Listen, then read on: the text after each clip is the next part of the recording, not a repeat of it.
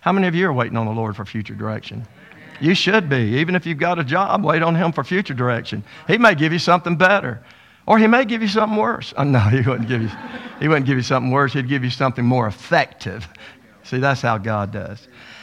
Well, my beautiful wife, Sweet Helen, I've called her Sweet Helen from the time we started dating in Bible college. And uh, been married over 50 years now, and that's been awesome, awesome, awesome. When we had our, uh, I don't know if I told you this, when we had our uh, special wedding uh, 50th year reception, that Dale actually put that on, and Scott helped him. The two guys pastoring two different churches in Concord got together and worked in harmony. Two pastors working in harmony. Can you think of it? Uh, so they gave us a great uh, celebration, and uh, the people, I mean, there were people there we knew in Bible college, people that we've ministered to over the years. It was just awesome. But at the end of it, we were standing in the line, and uh, people were coming by and shaking my hand. Congratulations! Congratulations! And I was feeling real good. And then Helen, uh, Dale Helen wasn't even from here to that thing from me. And I don't know why people thought I was deaf or something or deaf, I mean, and they said, uh, there were six or seven that shook her hand and says, condolences, condolences. Now, it's a C word, but it's not the right word. So, but anyway, uh, God bless you, honey, for staying with me all these years. Uh, we, we pastored for uh, a, a pastoral ministry for 22 years, mostly in Tampa, Florida. We have been doing this now, serving churches all over the nation for 20 uh, uh, it's the opposite. The, the pastoral side was 26 years, traveling for 22 years. Somebody says, Man, I said, Don't even say it. I'm not old, I'm seasoned. I'm seasoned. We don't get old. And, uh, but wow, what a ride it's been. It's, it's been awesome. We love people, we love serving people. And, um, we never come and we, our heart is never bang you over the head and make you feel bad about where you are, but to wash your feet and make you feel bad about staying where you are. So you'll move on. And that's how God does it. He doesn't change you by pressure. If you let Him, He'll change you by pleasure. It's His pleasure to change you. He ain't going to whip you. If you want God to whip you, you're going to have to go out somewhere and find a religious man to do that. Right now, God's not in a whipping mood, but He is in a healing mood. He's wanting to heal you on the inside and restore you and make you realize how valuable you are to His kingdom. The worthiness of Jesus in you alone should make you never have a depressed day ever again. Because you don't see your worth, but He does. Jesus, uh, Jesus and the Father never calls me what I think I am. They call me what they know I am. And I love that, that God would never lower his, his uh, uh, love and sensitivity to me to call me an idiot or a jerk or stupid.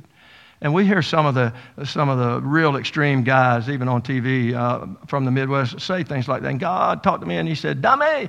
You know, God won't call you a dummy because he created you. He won't, he won't slam himself like that. He didn't create dummies, he created precious daughters and sons. But as we travel over all these years, and even when we were in the pastoral side of ministry, it, it is inevitable that you'll find churches that no matter what, when they get together, they're going to have a party. They're going to have a party. And so they hype their worship, they hype their praise, and, and they're going to have a party, and they don't realize that they don't understand that God has moods. God's not moody. You're moody. You're the one that changes at a moment if somebody ruffles your feathers. God's not moody, but He has sovereign moods. And sometimes God's in a, a laughing mood, and, and, uh, but the people have made a, a movement. See, don't make a movement out of God's moods. There's people years and years tried to make the laughter thing be a universal. That's what God's doing in the church. And then it was like jerking and rolling and doing all this stuff. And, and there's nothing wrong when people are overwhelmed with the Lord and they express it that way. But it, once you make a movement out of it, it becomes a religion. Uh, instead of response to God, it becomes a religion. Um, sometimes God's not in a party mood. To be honest with you, in these days that we're facing right now and what the church is going through and what our world even around us are going through, God, God's pretty somber right now. He's still got joy, he's still got victory because that's who he is. But I think God's more in a weeping mood right now. I've, I've sensed in the last year, uh, there's been times as I was praying and in the presence of God, a spirit of weeping just came on me. And I don't even know why. I mean, she didn't say anything bad to me. She didn't threaten to leave me. But I just started weeping. And it's like the Holy Spirit says, Son, I, I, want you to tap into my moods. I want you to understand that you're living in a day where everybody thinks, well, if I'm not happy, if I'm not victorious, if I'm not ecstatic, uh, must be something wrong with me. Listen, if you're really close to God and sensitive to God, you're going to start having some weeping days coming up. You really are. God's about to reveal things to his true remnant church that we don't even want to see, actually because it's going, to have to, it's going to have to do with a lot of the reality of what some church people think they are and how he sees through that. God spoke to the prophet Joel, and he says, Tell the priests they need to start weeping between the altar and the porch of the temple. Now, I don't know where we thought that ended. And God loves us having a good time. There's no, we will have some good times. I mean, good times. And I love high praise. I do. I, I mean, I'm the kind of wild guy. I'll run and dance and whatever. But I tell you, God's weeping right now for the, not, listen to me carefully, not only for the lostness of people that aren't redeemed, He's weeping for the perversions that's in His own church, the liberalities, the looseness. He's not angry, but he is weeping. And he says, Tell the priest to weep between the altar and the porch of the temple. In Ezekiel, he says to Ezekiel, he says, I'm sending, and this was the city of Jerusalem. He said, I'm sending messengers to Jerusalem. And some of them are going to have weapons of war, destruction. These are angels. This is in uh, Ezekiel, I forget the exact chapter, but uh, maybe nine or whatever, but he says, uh, he says, I'm also sending a couple of messengers that have linen on. They don't have warriors' outfits on, and they have an ink horn on their side. And he said, I, am telling those messengers to go through the city of Jerusalem. Because, see, what happened is uh, the, the priests and the temple, this is where God said, they keep shoving me out. They push my glory. In fact, and, uh, you'll read in Ezekiel 8, 7, 8, 9, and 10, where God's grieving because they keep pushing his glory out of the house until finally it has to rest up on a mountain away from the temple. Do you know that there are churches today that don't realize it, but because they're so programmed and so oriented toward doing their stuff, they actually are pushing God out? You don't want to push God out, people. Of all the days we need the presence of God, and I mean the real, true, manifested presence of the Lord God Himself in this place, it's today. And so he's grieved over that, and he says, I'm going to destroy uh, people in Jerusalem. But he says, Before I send the messengers with the weapons of war, I want these guys with the inkhorns to go around, and every time they see a person who's weeping and crying over the lostness of the city, I want you to put a mark on them. See, some of you think every mark has got to be satanic. This was a mark of holiness. This was a mark that uh, specified when, when you guys with the warring instruments go through that town, when you see a man or woman with that mark on them because they've been weeping and crying instead of partying and being loose in their living, I want you not to harm them. They're the ones that get to live.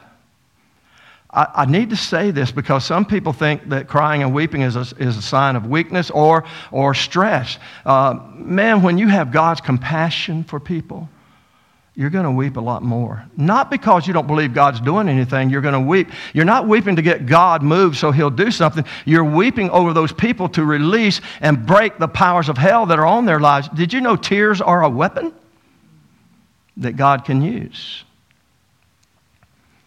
In these days, God's about to raise up a last day church, Pastor. When I say last days, we don't know the charts and the eschatology. You know, they've had to rip up charts uh, from the year 2000. They started ripping them up. They were all wrong. They missed it. We don't know when God's coming back. We don't know exactly how He's coming back, but we know He's coming. And I think it's soon. I think we're close. I sense that more and more every day. I'm, I'm wanting to live more and more right, not because I'm afraid of not going to heaven, but I sense I need to live so right that I'll have extra power and anointing that I can help some of these people get to heaven before he gets here. But God's about to uh, cause the church of America, and he's going to have to do it miraculously. Tracy, he's going to have to do it miraculously. To be more concerned about the state of the hearts than they are the state of the arts. We got a lot of churches that are performing. Man, they have pageantries. They have all kinds. I mean, they, they're more worried about the skillfulness and the excellence of how they worship rather than worship than who they worship. And God, come and change us tonight. Let this ministry, because you're about to set them on a flaming fire of, of, evangelism and reaching souls, let this ministry start having more concern about the state of hearts than our arts. I believe God's about to do something here where He's going to raise up a people in the body of Christ, even though we believe in the prosperity of God and the blessings of God and the favors of God. I believe God wants to bless people financially, but God needs to raise up a church that's more concerned about the posterity of another generation serving the true God than, uh, uh, uh, than getting prosperity from God. God, I'll never turn down these extra blessings. And if people here tonight want to give me an extra love offering, just put it, slide it right there or in here. I don't care about that though. God, let this church be more concerned not about a budget of money, but let them be concerned about reaching the souls out there so that you'll have another generation when we leave this earth.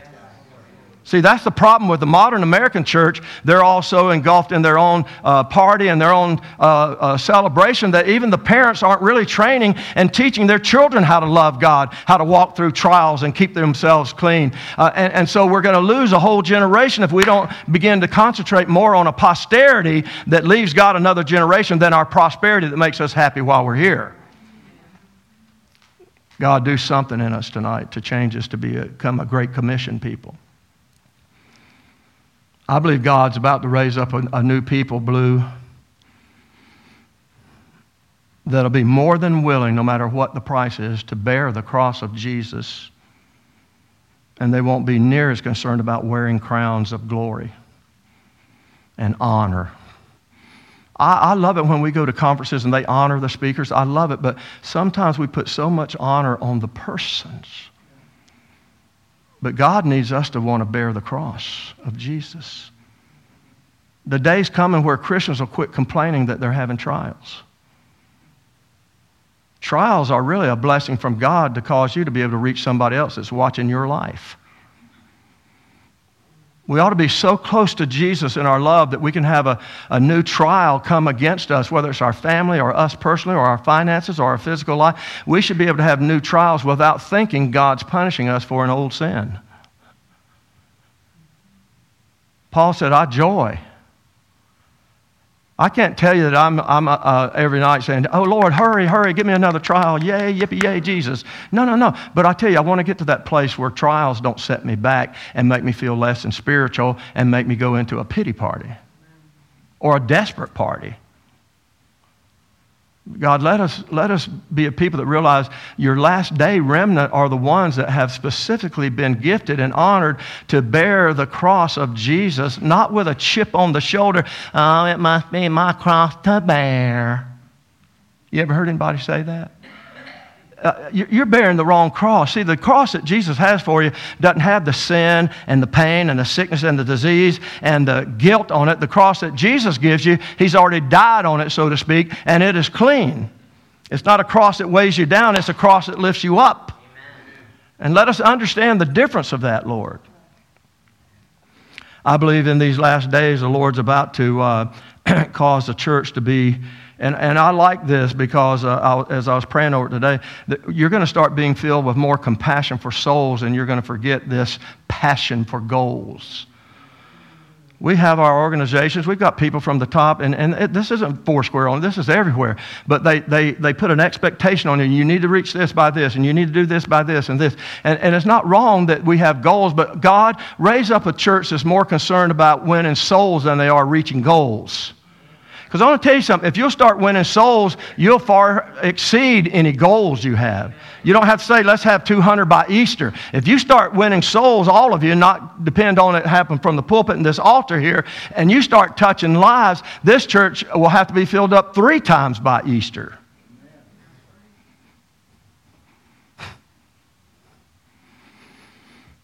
I see nothing in Scripture all the years that I've served the Lord, I've seen nothing in Scripture that really indicates that the Great Commission is supposed to be an orchestrated, organized effort by a corporate body of believers. And a lot of Christians think, well, when are we going to go out there to that street and, and blitz the, uh, and when are we going to do this, when are we going to go minister to the homeless, when are we going to go, min-? all of that is great, but that is not what I see in Scripture as far as the power of the Great Commission. The Great Commission was never really intended to be a corporate thing that churches do together in a program.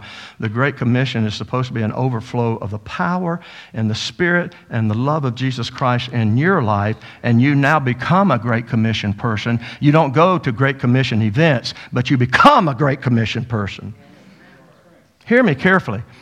Yeah, but I'm not in the good part of town. You know, wherever you are, I've got a terrible job. I mean, I'm in the midst of hell with my, in my neighborhood. I don't know where you are, but that's the greatest place to express the Great Commission. The Great Commission isn't a, it isn't a, a, a compilation of theology and doctrines and tracts. I, I, used to hate it when I'd see people, and I, I, was, I was with them. We'd be in the airport bathrooms, and these guys would throw chick tracts over the bathroom doors. They had a captive audience, nobody's going anywhere. But all those tracts did was say, if you don't get done quickly and repent, you're going to go to hell while you're still on that toilet. I, I just don't see that's how God wants to reach people. I mean, it has worked. But God let us know the Great Commission never was intended to be a threat against somebody's eternity. It's supposed to be a revelation of Jesus out of us, out of us, not the Jesus in the Bible only, but the Jesus that's in me is so great, so powerful, so true, so pure. I can't help but overflow him to you today. The true Great Commission spirit won't let you pick what color of people you minister to. or what society they're in. Well, Brother Jon, I'm, I don't mind ministering to the rich people, but I ain't ministering to those beggars. The Great Commission spirit will cause you to quit judging every beggar like he should, he should have a job somewhere. A lot of you have bypassed opportunities to minister for God because automatically your heart said, that guy needs to get a job. That is true with some, but it's not true with all of them. I would rather make a mistake by ministering to too many people, even the ones that don't deserve it, you say, well, you didn't deserve it either. I'd rather be guilty of overgiving and overloving than to cheat somebody. Father, heal us tonight, Vicki. Heal us tonight of stereotyping and labeling people.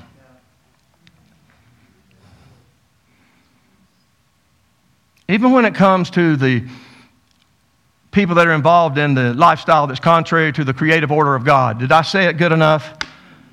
But we say things like they're homosexual, they're gay. You know, I don't know what they are, but I want to tell you something.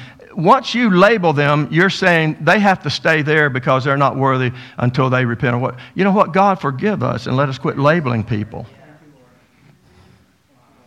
We still have our standards according to the Word of God. We don't compromise.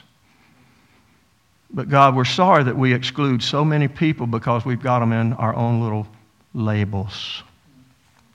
Honestly, some of you need to quit labeling yourself. I'm this, and I've been this all my life, and I'll always have this problem, and I've had mental problems, I've had emotional problems. You know what? You need to rip the labels off. If it ain't Libby's, Libby's, Libby's, it shouldn't be on the table, table, table. Some of y'all too young to appreciate that one.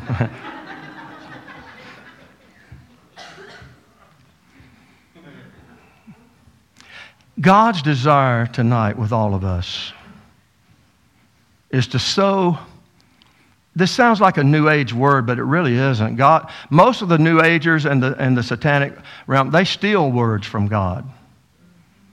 You know, God knew what dancing was far before people started banging it around and, and, and doing the crazy dance.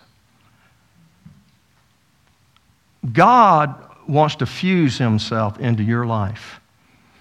See, we have God compartmentalized. We've got him in our back pocket or in our left lapel pocket, or we might have him in our pocketbook.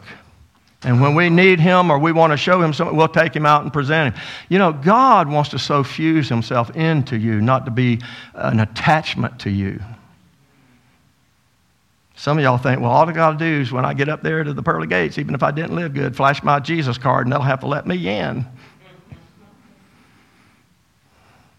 Jesus, would you forgive us tonight that we have actually even gone places in what we call worldly entertainment or social life, and all of us Christians need some social life, but some of you have actually gone to places where you had to stick Jesus in your back pocket because you were too ashamed to tell him that he was your Lord.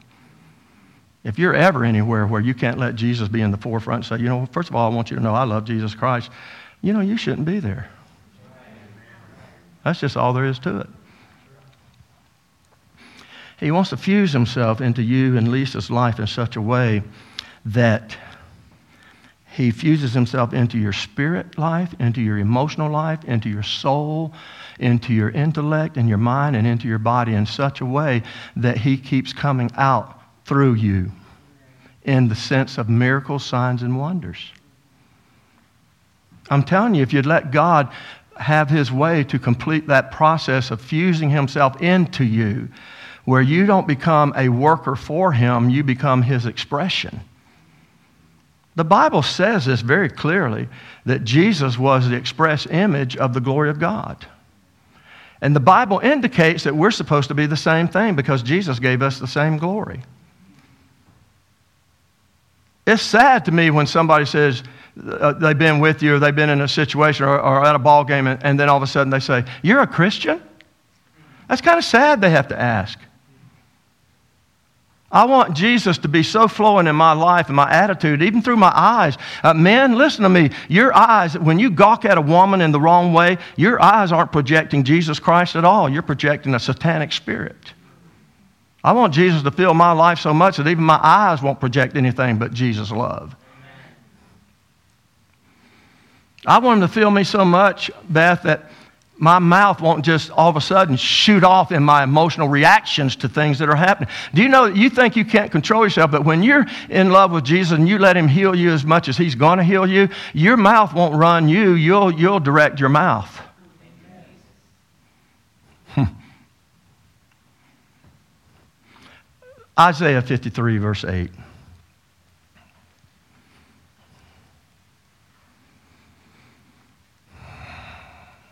What a verse. It, it, it, breaks your heart in one way, and yet it stirs us to action in another way. Isaiah is saying by prophecy about Jesus Christ in Isaiah 53 8, he says, Who is going to declare his generation? You see, people, we're the, we're the last day generation. I really believe that. I, I told you last night, there, there'll be more people born. It isn't like I'm saying 10 years. We're the last day whole generation. I don't think there's going to be another generation. If there is, you tell me about it because I'm going to be up there. Who shall declare his generation? You think angels are going to come down now and make everybody hear? No, no, no. Jesus, the Lord depends on us. Watch this. For he was cut off from the land of the living. And why was he cut off from the land of the living? Because of your transgressions and my transgressions. Do you know that uh, Jesus, according to destiny and sovereignty and all that, we know he wouldn't have ever married. We understand that. But this verse says he couldn't have married if he wanted to because we cut him off from living. And now he wants more generations, but who's going to declare it? Do you know why God said David was a man after my own heart and David being that terrible sinner? But the Lord said he's a man after my own heart because he will do my will and declare my will to the generation he's in. He's not waiting on a better day. He's not complaining and saying, Well, I can't do it because of the bad days.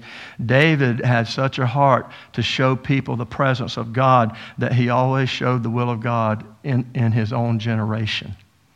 I want you to begin to understand you're not just here, you're here because God sovereignly put you here for this generation's sake. You don't live for yourself. You don't even get blessed for yourself. Quit, quit uh, hoarding up. See, Christians are hoarders. They hoard their blessings, they hoard their uh, anointings, they hoard their gifts. I mean, they just love piling it up, and then they'll go into churches and, and try to show them off at one time. Don't hoard your gifts. You know, every time Jesus healed you, it was so somebody else could probably get healed through you laying hands on them. He always does something for us that we can do that same thing for somebody else. He gives me wisdom when I need it. Why? Because I'm going to be able to give somebody else wisdom. With the same comfort wherewith he has comforted you in your times of sorrow, so shall you, by the anointing of the same Holy Spirit, be able to comfort others in their sorrows. So let's quit weeping in our sorrows and let's take those sorrows and make them work for the glory of God and minister to somebody else that's got sorrow. What a way to get free. Do you know the greatest antidote for depression? It's not medication, it's not hype up mentalities. And the greatest antidote for depression is expression. When you express something of God to somebody else's life, it breaks the power of depression in your life. Do you know why many people live in depression? Because they're not expressing to people. They draw in, they cave in, and they're just in there. They know God loves them, but man, this isn't good.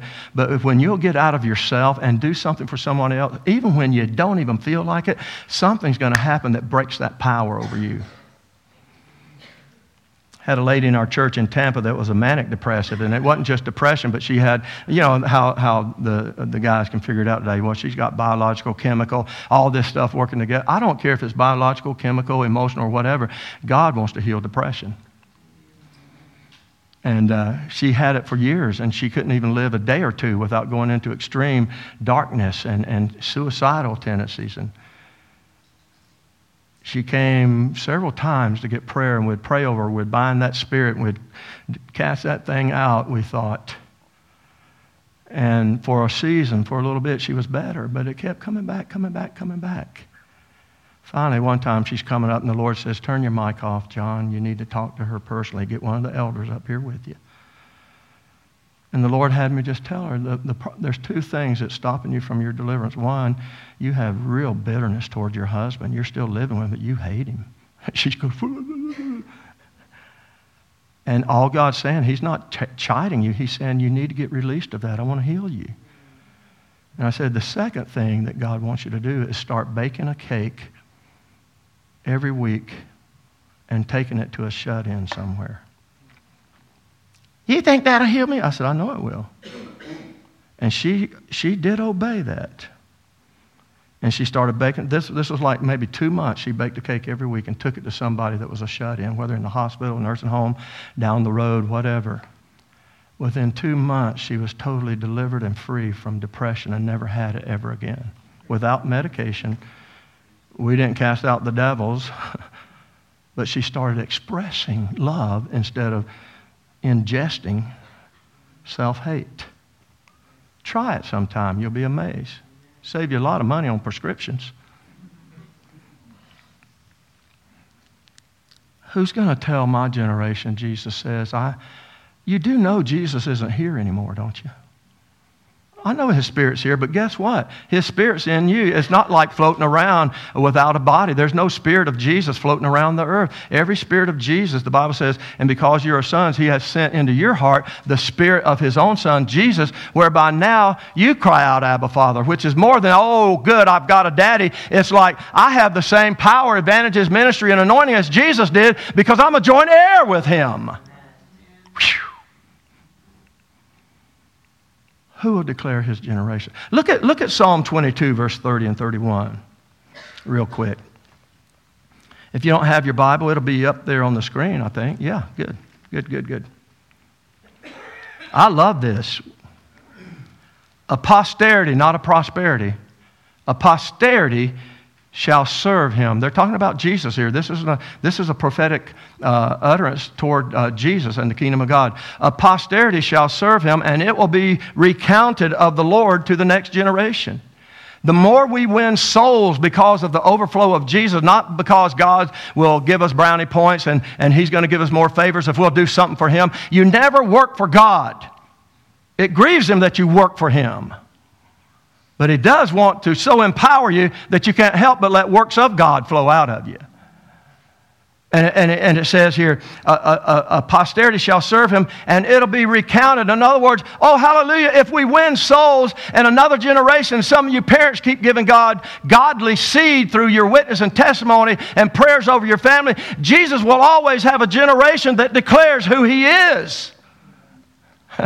We need to declare it as, with as much zeal and power as the people who are there touching him or being touched by him. And it says, they will come and declare his righteousness. Watch this. We're going to see a lot of people born again, brother. They're going to come and declare his righteousness to a people who will yet be born.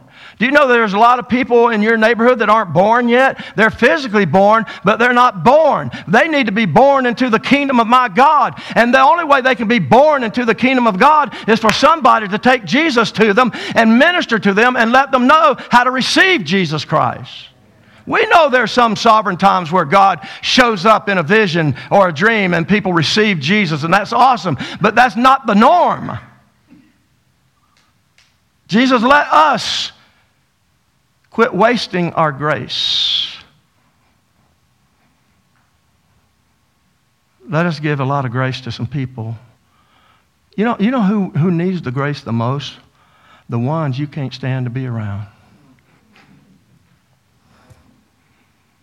Do you know that Jesus wants to save, deliver, and minister to the person you hate? I hope you don't hate anybody, but probably there's some in here that do. He doesn't exclude them near as quick as you do.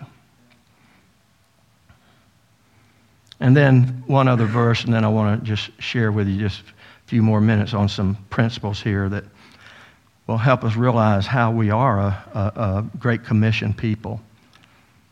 1 Peter 2 9.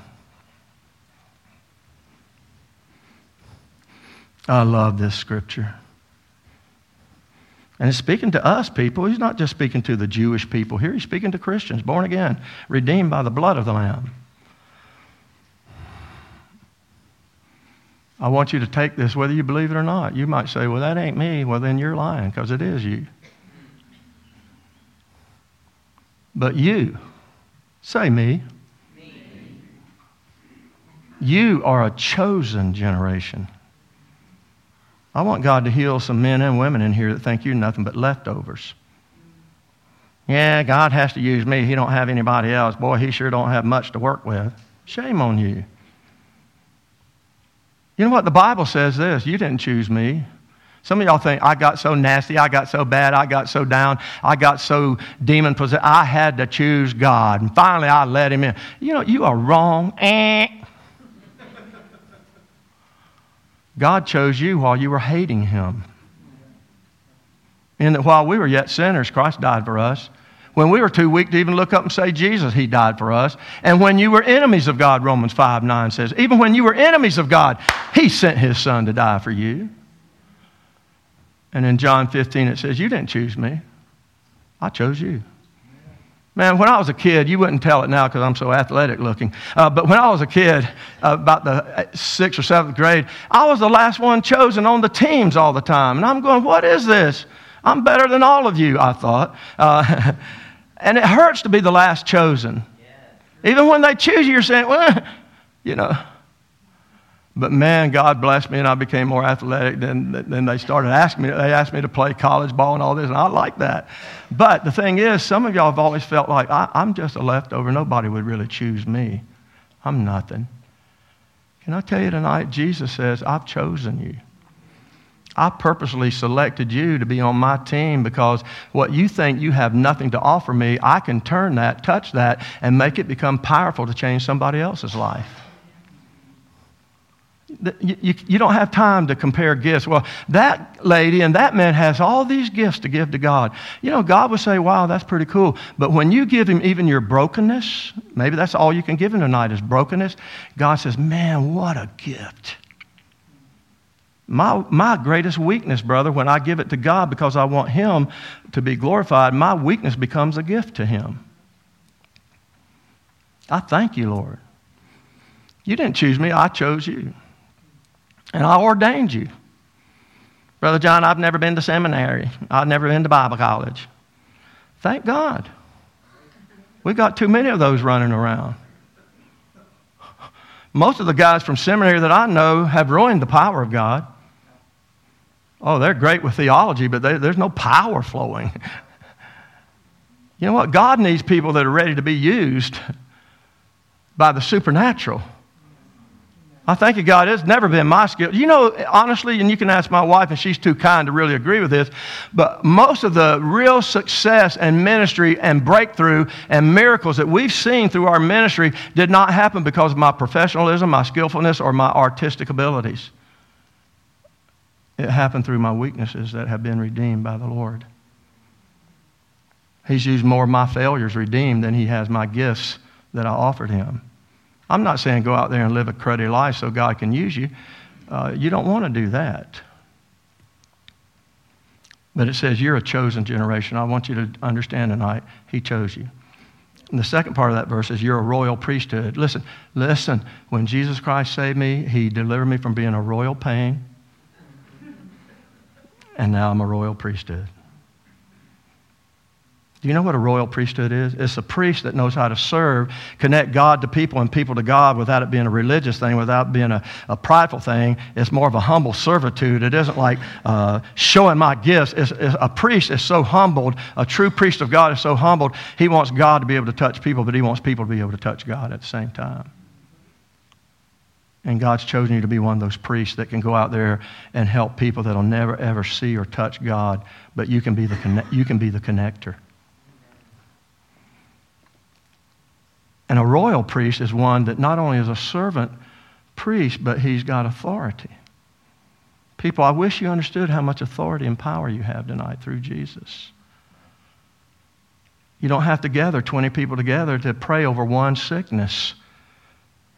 It's not wrong if you call people to join in prayer with you. I'm not against that. But I got to tell you, there's times where you won't be able to do that. You need to have power inside of you that you can speak to the sickness and command it to go because you're a royal priesthood, not just a priesthood. And then he says that uh, a, a holy nation. Aren't you glad we're holy? How many of you know you're holy? Raise your hands. Well, some of you are going to find out. You see, you think holy is your, your actions. You think, well, I, I wasn't even holy today. I, I, I chewed my husband out and it wasn't holy. I put some holes in him, but it wasn't holy.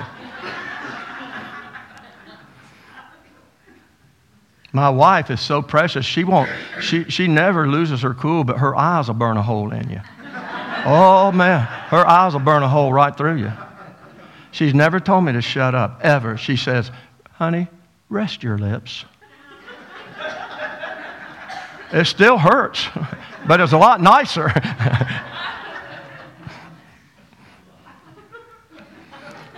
You're not an unholy. Listen, Hear me, you're not an abomination. Take that abomination off of the word. You're not an abomination to God. You're holy to God. Amen. You're sacred to God. Do you know that God considers you to be a lot more sacred than you do? That's why some of you abuse your body. You don't think you're sacred. Brother, we live in the temple of the Holy Ghost. We are the temple.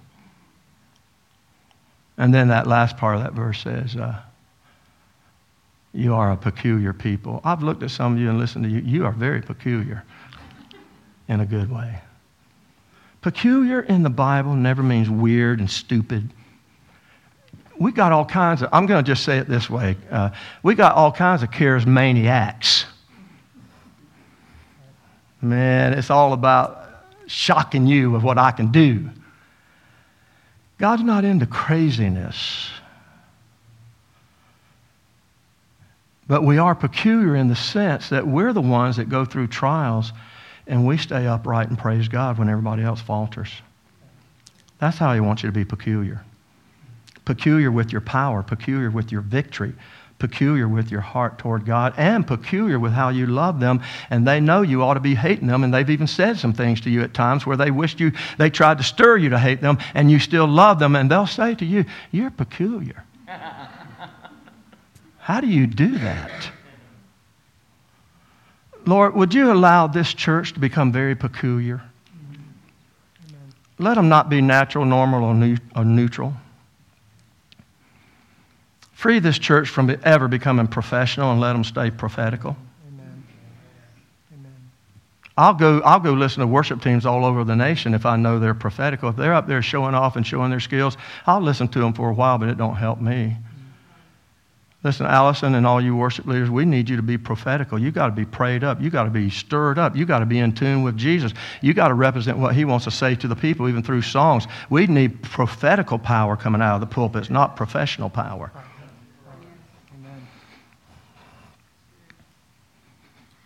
Do you know God could give you a spirit of prophecy and you could prophesy on those, whatever they are that makes all that noise? I've been in services across the nation where people were playing instruments and doing, and, and the spirit of prophecy came through their hands, and people started uh, uh, uh, repenting and weeping, and nobody was singing; they were just playing. But the prophecy of God started going through the instruments. No way, brother Jon. Yes way. Brother Jon, I'm not talented.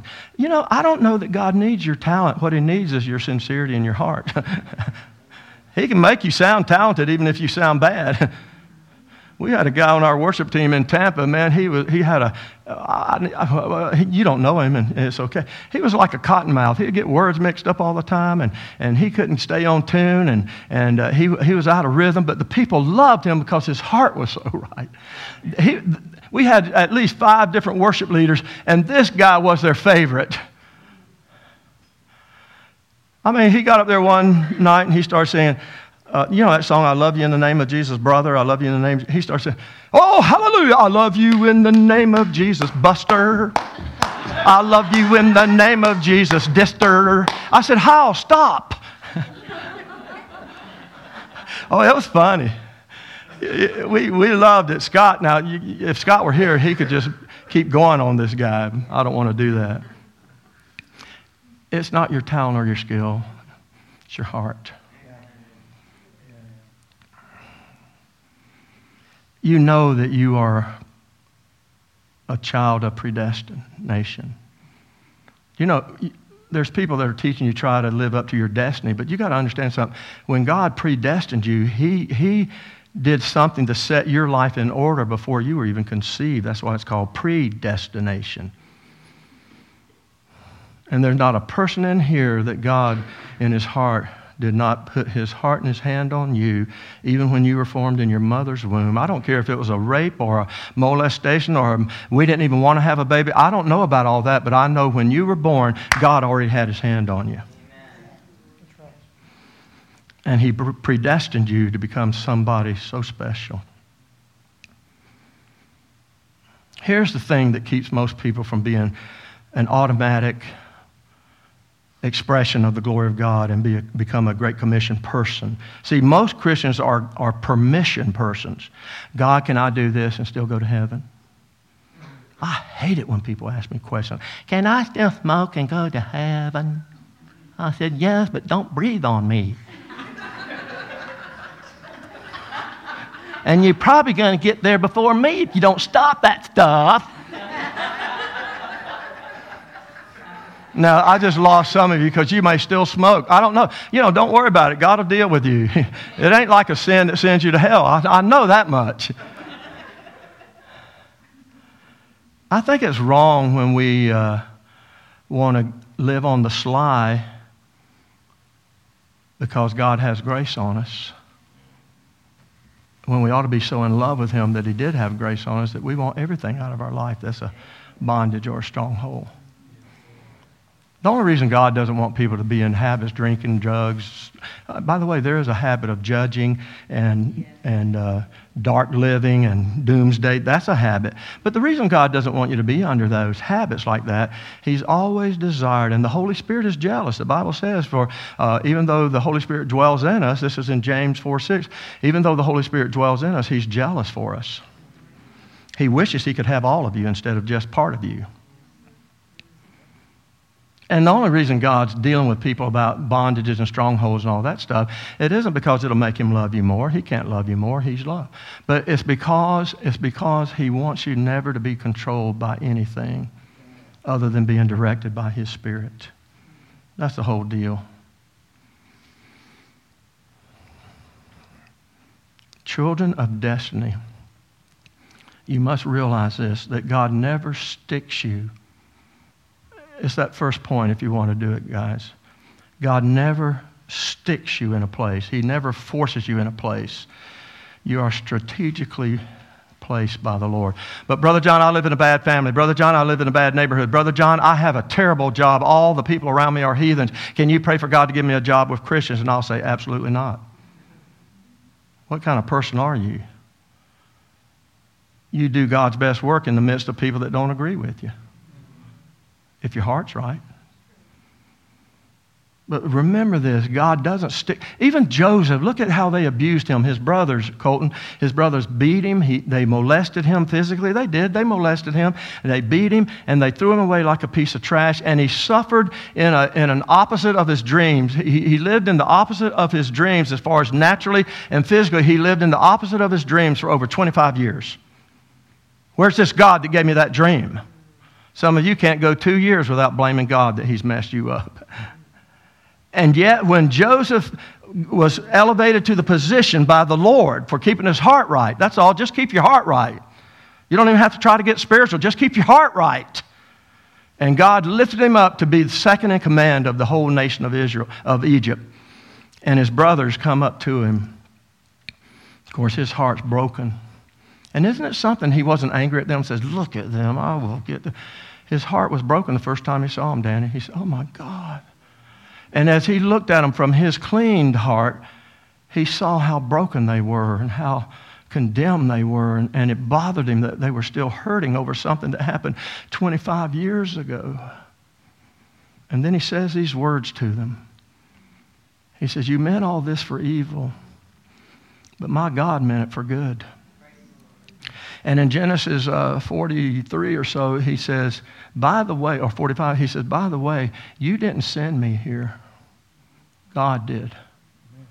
I want you to get ready to quit blaming your ex husbands or ex wives or fathers or mothers that they caused your life to wind up where it is. No, no, no. You can't blame a person for where you are, but you can begin to praise God that He knew where you are and He's going to do something with you where you are. I, I, love that one verse. Uh, Exodus 1, verse 5 is, is on the same thought uh, it says, and, and Joseph had so many brothers and so many family members, and they all came to Egypt. Listen to this verse, Exodus 1 5. They all came to Egypt, but Joseph was already there. Can I tell you right now that I don't know where your Egypt is. I don't know where you've strayed. I don't know where you're in bondage and darkness. And some of you won't ever share that out loud with us, and you don't have to. But I don't know where you think you are and God's forgotten you. But let me, let me tell you something. Wherever life lands you, Russ, there will be somebody that's already there.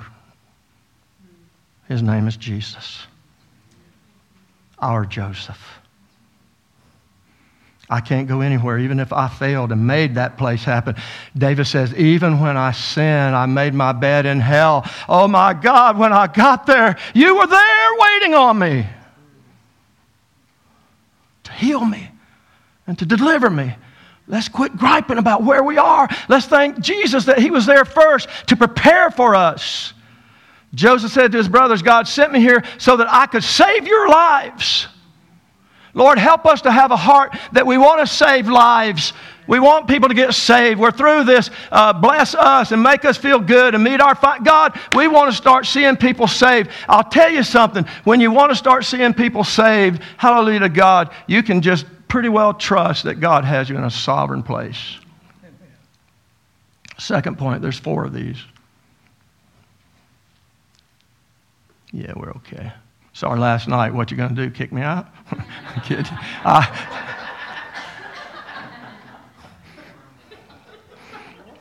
well, we're losing them by the droves. Not only are you strategically placed, but always remember this Quit comparing yourselves to everybody else that seems to have more anointed ministry.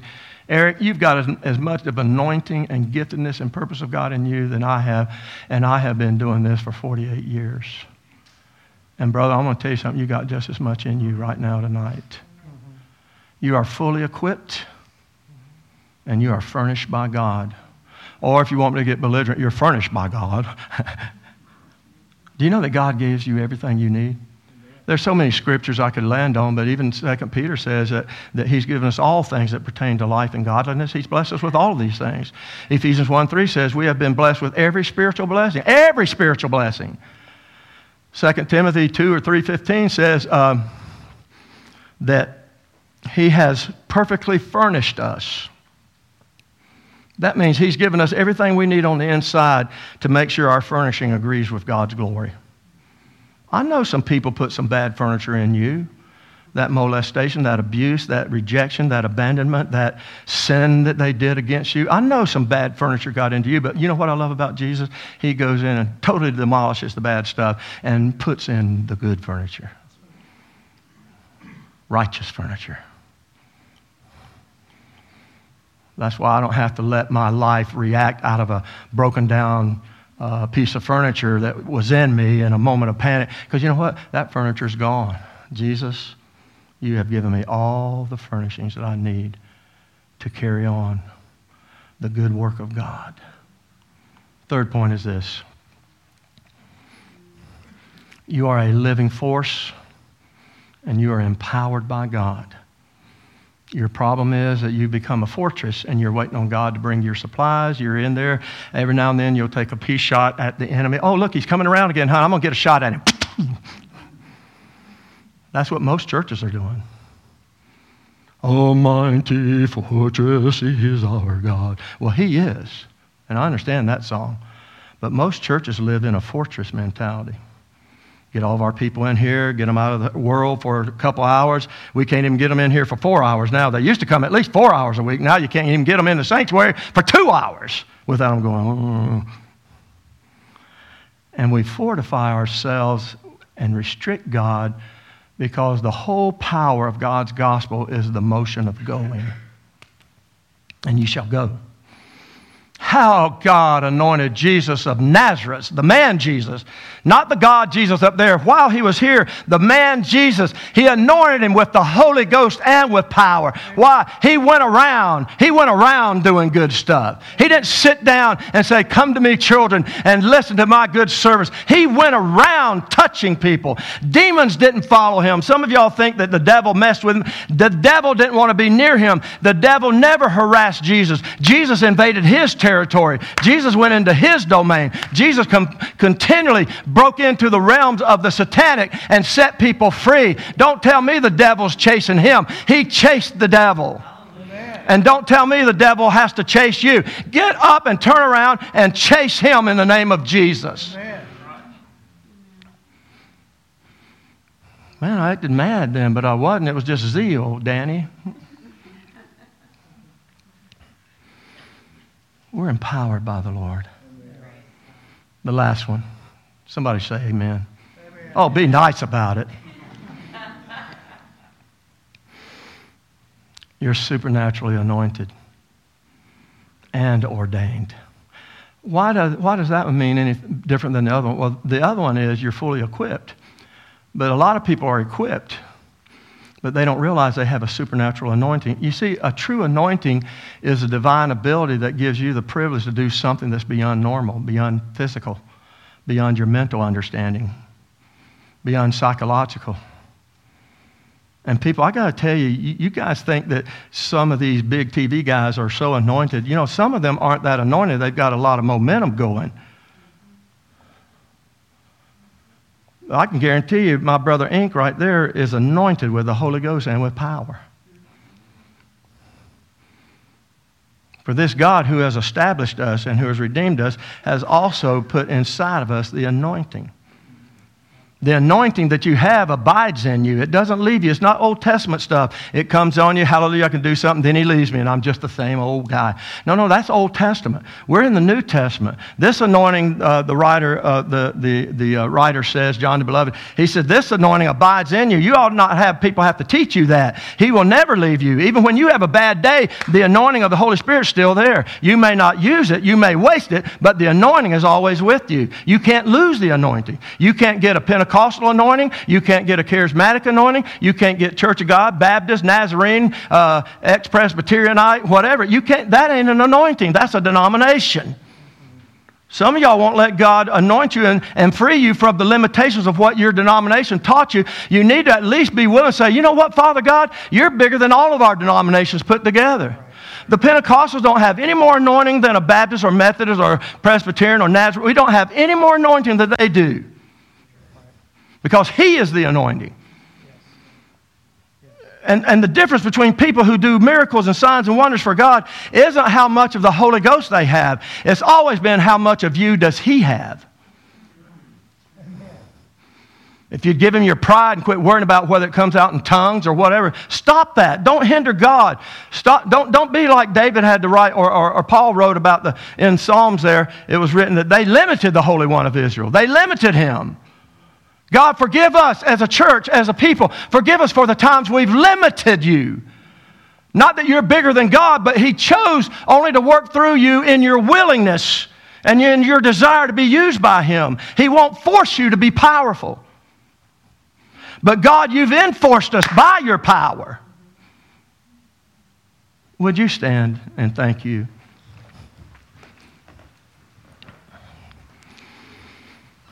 I hope this sermon made sense.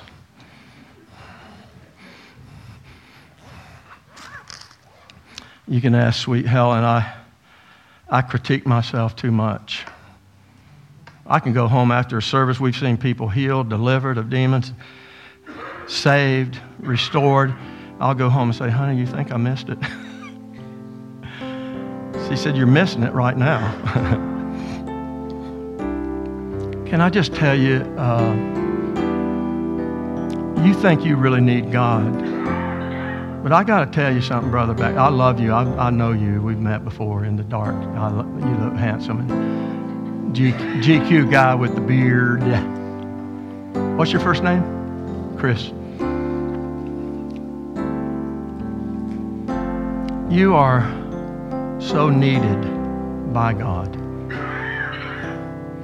Some of y'all think, oh, I need God. Oh, I just hope He'll understand that. And you'll beg Him, you'll cry at times, especially when you've had a bad reaction that day. And, and you don't realize that if Jesus were here, He would say to you, I need you. I need you to be healed. I need you to be restored. I need you to be free. Not so you can work for me so hard, but I just need you. That's why Jesus said to the people, and I think it would still be true for us today, Pastor, in Luke 22, it, it, and, and, and it's, it's written in the Word, but watch this. Jesus goes to some people and he says, Oh, wow. And this is after many people have left him and betrayed him, and even his own disciples. And he says, Oh, wow. You are those who stayed with me. You stayed with me?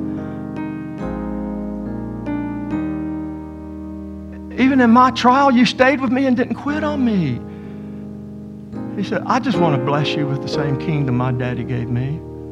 Luke 22, verse 28. You can read it later.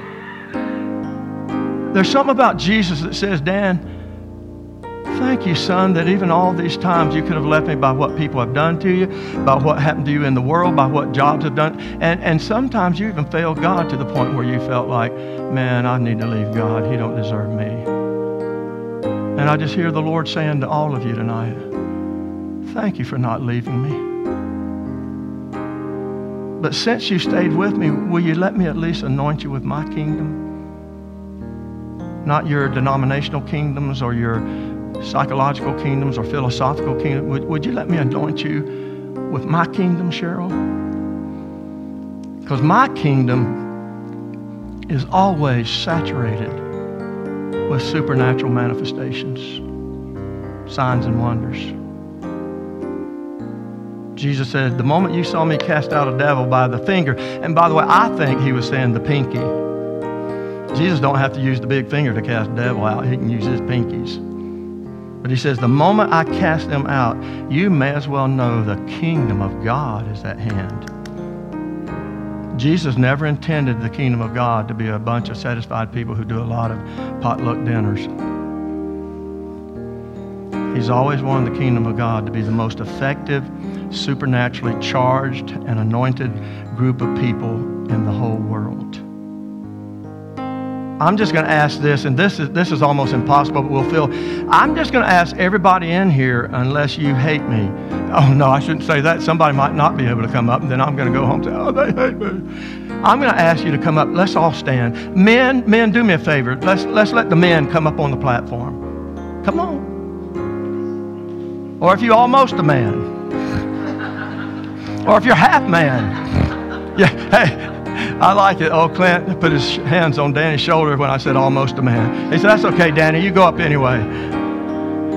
Come up here. There's a reason for all this. We don't have time to minister to everybody, but we've got time to let God do something corporate. And then, ladies, after the men, even the slow ones, after they get up here, you got, ladies, you come up and fill up this part.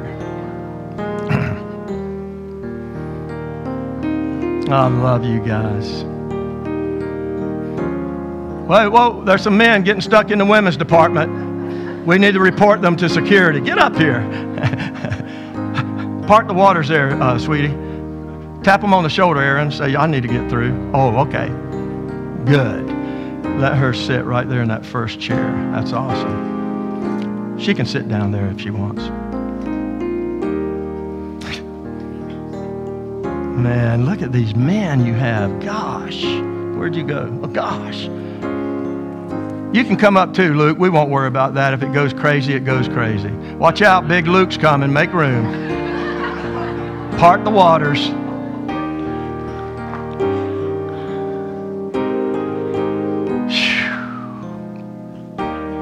Ladies, come on.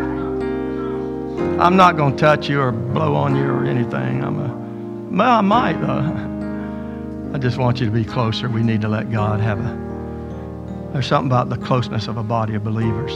You know, this brother here doesn't even go to our kind of church, but man, I love him. He's full of the Holy Ghost. I just met Dale first time tonight, and it ain't because my oldest son's named Dale. It's because I love you, Dale.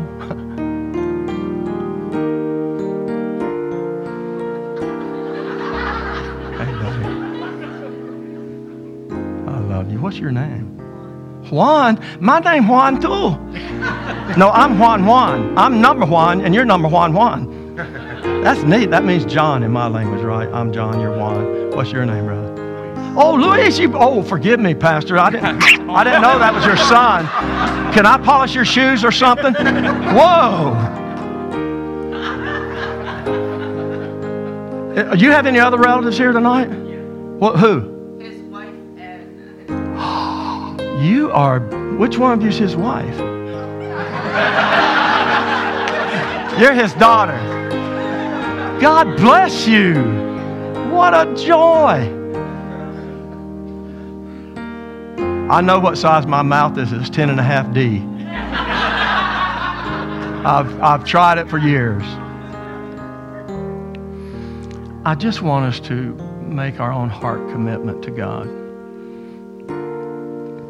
God, by your power and your anointing and your great commissioning spirit, I'm going to become a great commission person. Listen, we don't need, you know what? Teenagers can get weird. You know that. We used to be one. They said that about, but you know what? That's why God uses them. I don't want them to, to have to jump through our loopholes and act like us. The Great Commission works through the person God created. He wants Jesus to be shown through them through the expression of how they express things to a point. and then the old ones, like me, He wants to use us in the element that we're in.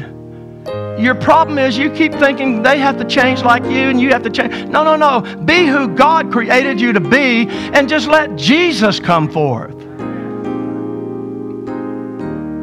There's a thousand souls, more than a thousand souls represented right here tonight in the next year that would come to Jesus Christ if we'll all just receive this right now.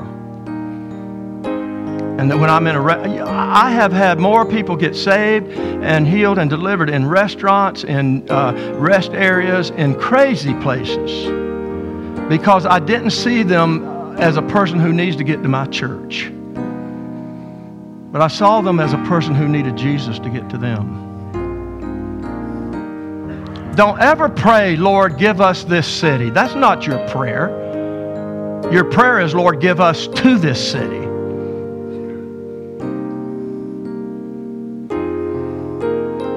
The greatest miracles that are about to happen will not happen in front of this altar. Thank God you'll still have some. But the greatest miracles are about to happen through your hands, your mouth, your heart, your spirit, and the gifts of God through you.